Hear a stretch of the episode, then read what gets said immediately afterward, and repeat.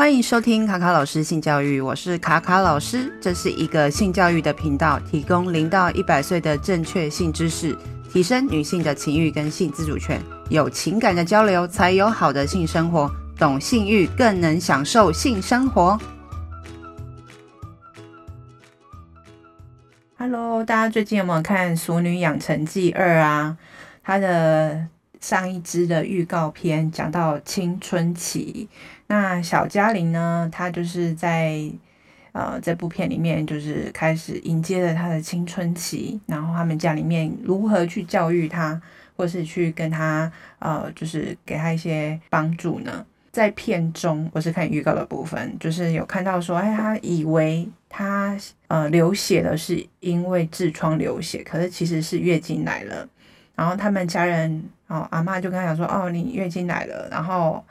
然后他就很崩溃，又说：“那我这月经是要到什么时候啊？”然后他阿嬷就跟他说：“还要四十年哦。”然后他就有点惊讶，然后不知道不有点就是觉得很麻烦，然后不知所措。在这部片饰演这个嘉玲小时候的呃吴以涵，他就说他在面临初经的困扰的时候，其实没有像他反应这么的大，也没有什么不舒服。很感谢他妈妈，在他国小三四年级的时候就超前部署，哈，先教他关于哦生理期的知识跟如何使用嗯卫生棉的方式，所以他在六年级的时候出经来的时候，他就没有那么的慌张，他也知道说怎么去处理，没有像这个小嘉玲这么的啊、呃、反应这么的大。他也另外提到说他在。这部剧里面的妈妈一样，就是遇到生理期的时候，妈妈会煮猪肝汤啊、红豆汤，帮女儿补身体啊、补血这样子。然后我觉得这部就是片的这个新闻，我觉得还蛮有趣，就是有访问到饰演小嘉玲的这个吴以涵，然后我觉得他的妈妈真的很棒，就提早让孩子知道哦月经的知识。那其实我自己的一些课程也有针对。三年级以上的呃学生，就是可以来上有关于月经的课程。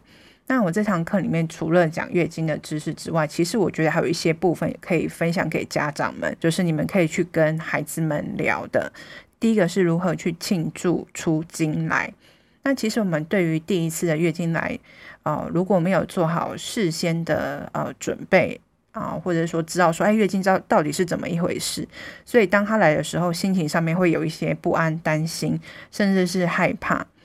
如果说在月经来之前呢，哦，跟孩子一起哦写下说，哦，第一次月经来的时候那天我们要如何庆祝的愿望清单，然后以及一起准备说在出经的时候我们要准备的东西，可以用一个盒子或是一个。包包好装的这些东西，就是例如说，哎，热可可啊，或是他想要用的生理用品啊，哦，甚至是止痛药、热水袋、新的内裤、好卫生纸等等的。然后也可以说，哦，让家里面的人写张卡片祝贺他，哦，迎来了人生的一个新的阶段，哈，他已经开始转大人的一个特别的时刻。那庆祝的方式的话，其实就可以看孩子跟家长如何去讨论。那我也有学生，就是说希望家长哦，在他月经来的时候，就是可以带他出去玩，然后去动物园或者是吃蛋糕庆祝。好，这是就看每个孩子的状况，然后家人们一起去庆祝这件事情。好，大家不会觉得说月经来是一个很麻烦、很困扰，然后甚至为自己的身体带来痛苦的一件事情。让大家觉得说啊，月经来是一个很值得庆祝。原来要从小女孩啊转变成一个小大人的一个阶段，然后你开始有了生育的能力啊，这是一个你人生中很特别的一个时刻。那第二件事情呢，就是说我们在介绍生理用品的时候，不是只有介绍卫生棉而已，而是让孩子知道说，哎，其实市面上好，其实很多种的生理用品。甚至让他去触摸了解，好，让他知道说每个生理用品的优缺点，例如说如何穿戴啊，然后去清洁啊，或者是说它的呃费用啊，这买的这个成本是多少啊，然后以及对于环境的这个伤害啊，哪一个对环境是比较好的啊，然后以及哪一个呃是需要花多一点时间去做呃清洁的，然后哪一个是更换频率比较低的，哪一个更换频率要比较高的等等的去。介绍这个生理用品，好，那除了介绍生理用品之外呢，这个生理用品其实有很多种嘛。那呃，除了这个卫生棉之外，还有卫呃月亮杯啊、月亮裤啊、布卫生棉啊、呃卫生棉条啊、抛弃式的这个月经碟片等等的，好让孩子去多知道啊，原来在市面上，好为了女性所发明的生理用品其实是很多元的。那只是说我们在台湾。大部分的人都是选择卫生棉，所以我们也可以带孩子去逛，呃，例如说一些保养或屈臣氏的时候，就可以从柜就是架上去讨论这件事情。对，然后第三个呢，就是说不是只有教哦、你的女儿关于月经这件事情，而是说包含哦。其实现在的社会都很倡导这个性别平等教育嘛。那我们在教月经的知识的时候，如即使是家里面的孩子成员里面有男生跟女生的时候，其实我们只会跟女孩子谈这件事情。其实家里面有男孩子的时候，自己也要跟男孩子谈这件事情，说女生会有月经来，然后可能。会有经前症候群啊，就是在月经来的之前就开始身体有一些症状。然后在经期期间呢，每个人的身体状况不一样，有些人哦来哦三天，有人来四天，然后有些人是来七天，然后身体可能会有一些不舒服的症状，有些人是经痛啊、腰酸啊，或是长青春痘啊，或等等之类的。那如何去舒缓等等的一些资讯，也可以分享给孩子们知道。然后再来就是生理用品的使用。好，那也可以让男孩子知道说，如果他身旁的女同学，好，或是未来的女朋友啊、女同事啊，发生类似这样子的，呃，遇到就是月经来的时候，他可能会有一些不舒服的状况，所以他们会请生理假等等的。那我们要知道说，如何用同理心，好，去好照顾身旁的每一个啊女性朋友们。好，那其实因为小的时候越小就要让孩子知道这件事情，说特别是在三四年级之后，可能有些女生已经开始会来月经了，然后有些男生不知道这是什么回事，然后就开始会嘲笑女生啊，你屁股那边流血了什么等等之类的，这些嘲笑的话语在孩子的心中留下一些伤害，或是觉得说啊，我来这个月经是很丢脸的，或者说啊什么。就会觉得说，好像我跟别人不一样等等的，在这些呃嘲笑的话语当中，有时候会造成对方的伤害。所以说，要让孩子知道说，这是很正常的、很自然的生理现象。好，每个人青春期到来的时候，就可能会迎接这样的身体的变化。然后，这也是妈妈可以怀孕把你生下来的一个很重要的。一个关键就是我开始产生卵子了，所以我就会有月经等等的。那甚至在国外啊，有些妈妈会教儿子如何使用，甚至教他们带棉条跟卫生棉在他们的书包里。如果说有女生同学突然来了，然后就可以救援，因为其实我们身为女性都会知道，说有时候月经就是突然来，你也忘记说可能就是那几天会来，然后你就没有任何的防备心。然后突然来之后，你发现他自己的裤子、然后内裤都已经开始有这个经血了，但是你又没有带生理用品。那我们习惯性都会跟女孩子借嘛。那有时候如果哦身旁刚好没有就是女性朋友可以借，然后他们没有带的时候，这时候男生也有能够救援的能力的话，其实。也是一个非常贴心的举动，甚至会可能会成为女生心目中的暖男吧。这个这个课程里面，其实我另外也会分享一些不同国家跟月经有关的一些故事。嗯，例如说尼泊尔，他那边以前啊是不允许月经来的女性在房子里面住啊，她必须要躺在那个牛棚里面过夜啊。然后再就是德国的这个卫生棉。然后生理用品啊、棉条等等的，这个税要被收取高达十九趴，好，甚至跟鱼子酱一样贵，好，但是呢，书卖书的话是比较便宜，所以那时候他就把它装在书里面去卖。这个也是一个很值得去探讨的，因为女生因为身体一出生之后，她就注定要会迎接来这个月经的这个生理变化嘛。为什么女生要天生多花钱买卫生棉啊、卫生棉条、月亮杯，然后身体每个月都不舒服，去啊多负担这些钱跟身体上的劳累？比起男生来讲的话。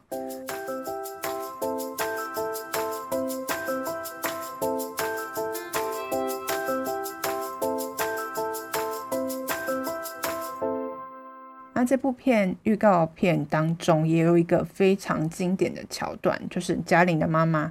开始担心青春期的女儿可能会遇到坏人，所以就教她了一个防身秘技的口诀，叫搓眼睛跟踢下面。哈，踢下面的部分就是喊了很多次。好，看到下面的时候，我觉得就很准确的表示出我们这个时代跟以前的时代，甚至现在还。对于生殖器部位的名称没办法好好的讲出来，只能讲统称，就是下面这样子。那你下面那边啊，什么等之类的。好，如果有机会的话，其实家长们多多练习，把正确的名称喊出来，讲出来。那其实男生的确睾丸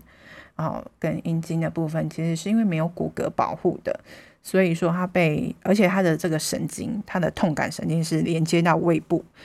所以，如果说他被攻击的时候，哦，被重力撞击的时候，他是真的会痛到在地上打滚，痛到肚子那边去，真的非常的不舒服。那在我们其实真正的实际人生中，好，如果遇到性骚扰或性暴力的时候，大部分都是已经吓到全身都愣住了，然后甚至脑中一片空白，不知道发生什么事情呢？我想那个口诀应该已经早就喊不出来了。那其实，在这个现代哦，这个手机啊，然后社群非常风靡的时候，暴露狂其实比相比以前来讲的话，现在真的比较少了。那比较多的性骚扰类型，通常都是发生在网络上哦，可能拍一些哦，就是他的裸体的照片啊、影片，然后传给你啊，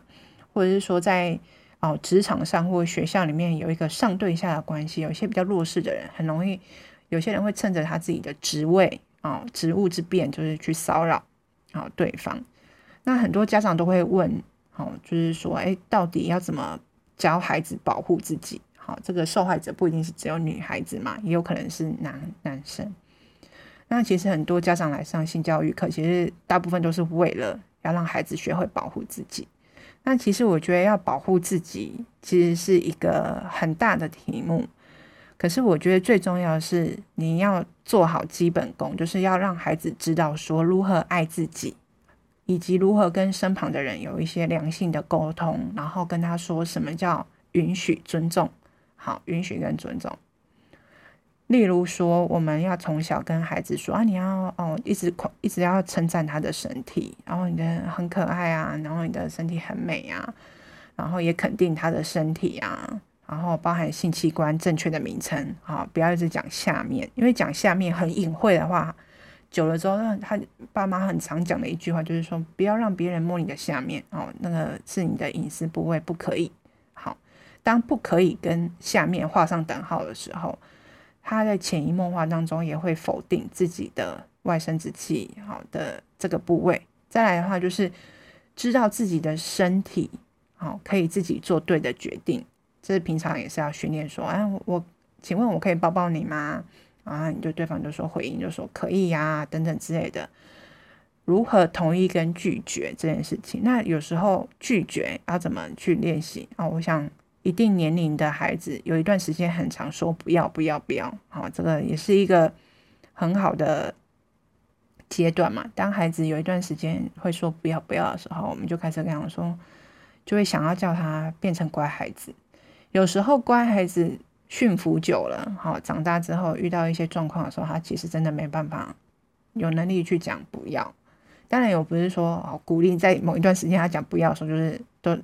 就让他不要，那也要看状况。如果是危及到他的健康安全的话，那当然就不适合。在社会上，很多人都会很常讲一句话，就是说啊，如果是生女儿的话，爸爸会很担心啊。可是我觉得现在的时代不是只有女孩哦，有可能会被性骚扰跟性暴力，男生也会遭遇这样的状况。然后，其实你的男生，其实我们知道男生的这个生长的背景跟求学的背景，其实男生在性的方面是比较。呃，会很自比较自在，会去传一些好色情影片、图片等等之类的。那他们如果说从小啊，无论男生跟女生，你要培养孩子啊，爱自己的身体，肯定自己的身体，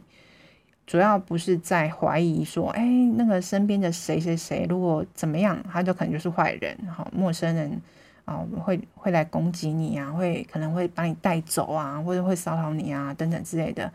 而是要从平常从家人开始啊做啊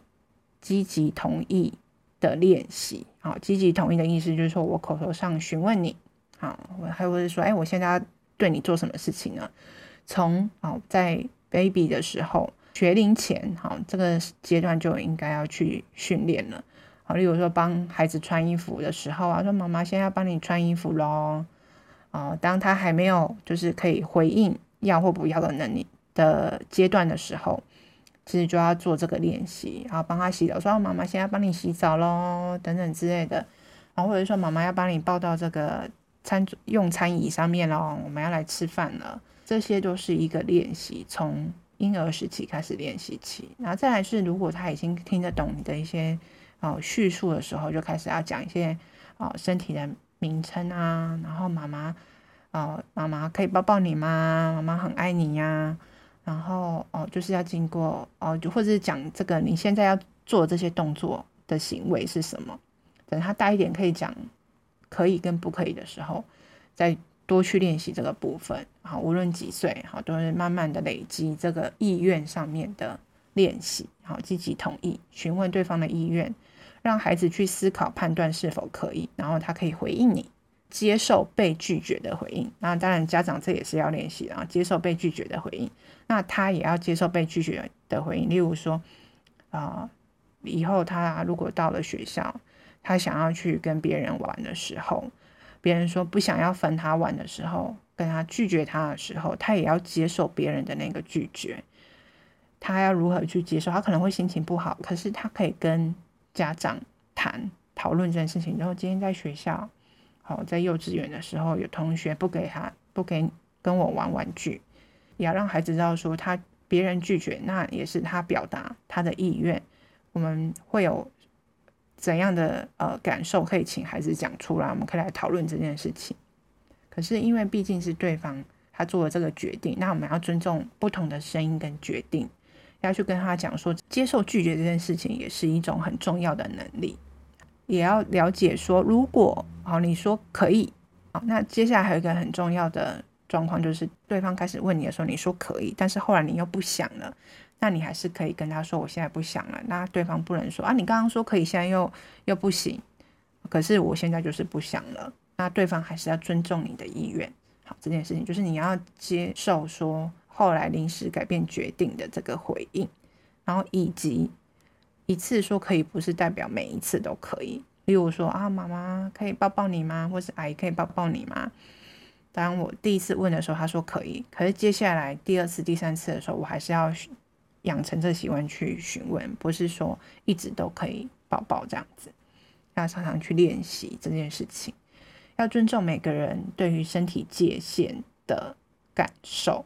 有些人不喜欢被触碰，哈，有些每个人都可以去拒绝别人，啊，因为我们要去表达自己的看法，去沟通，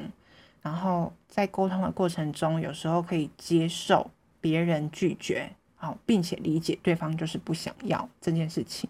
而不是用生气回应这件事，而是尊重对方，好，让他去理解这件事情。然后再来的话，就是说，不是只有生女儿才要担心被性骚扰，无论是男孩或女孩，都有可能去骚扰别人或被骚扰。所以，其实我们有时候家长的性别意识，就是要知道说，这跟性别没有关系。好，我们要讲的是整个环境里面，无论男生跟女生，都要有这个积极同意的意识。那积极同意的话，哦，还有加上这个身体界限的教育。就是要教每个人要尊重另外一个人的意愿，无论是男生或女生，不会有人觉得随意触碰一个人是无所谓的。另外，女生也知道说，我从小到大，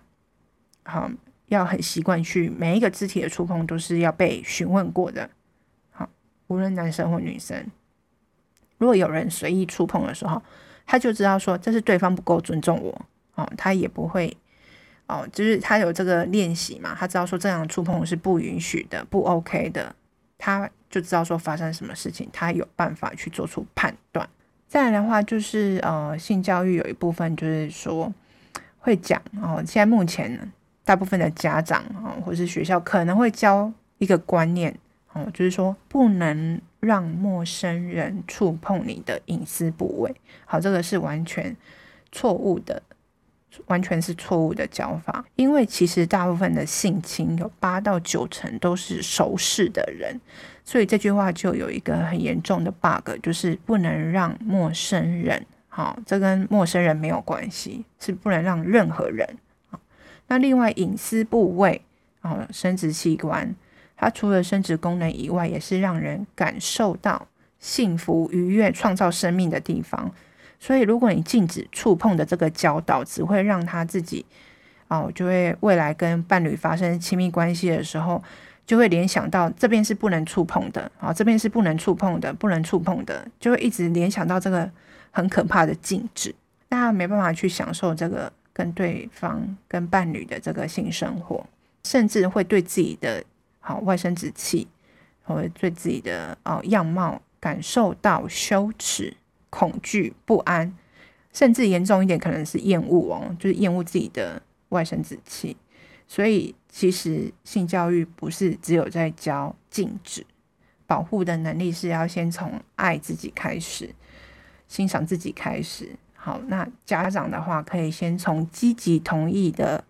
练习开始，那你的孩子就具备了保护自己的最基本的能力，他就知道说这样子有些人触碰他是不行的，不 OK 的。好，以上呢就是从哦《俗女养成记》这个预告青春篇哦延伸的上一代的性教育到现在。很多很值得分享给家长的资讯。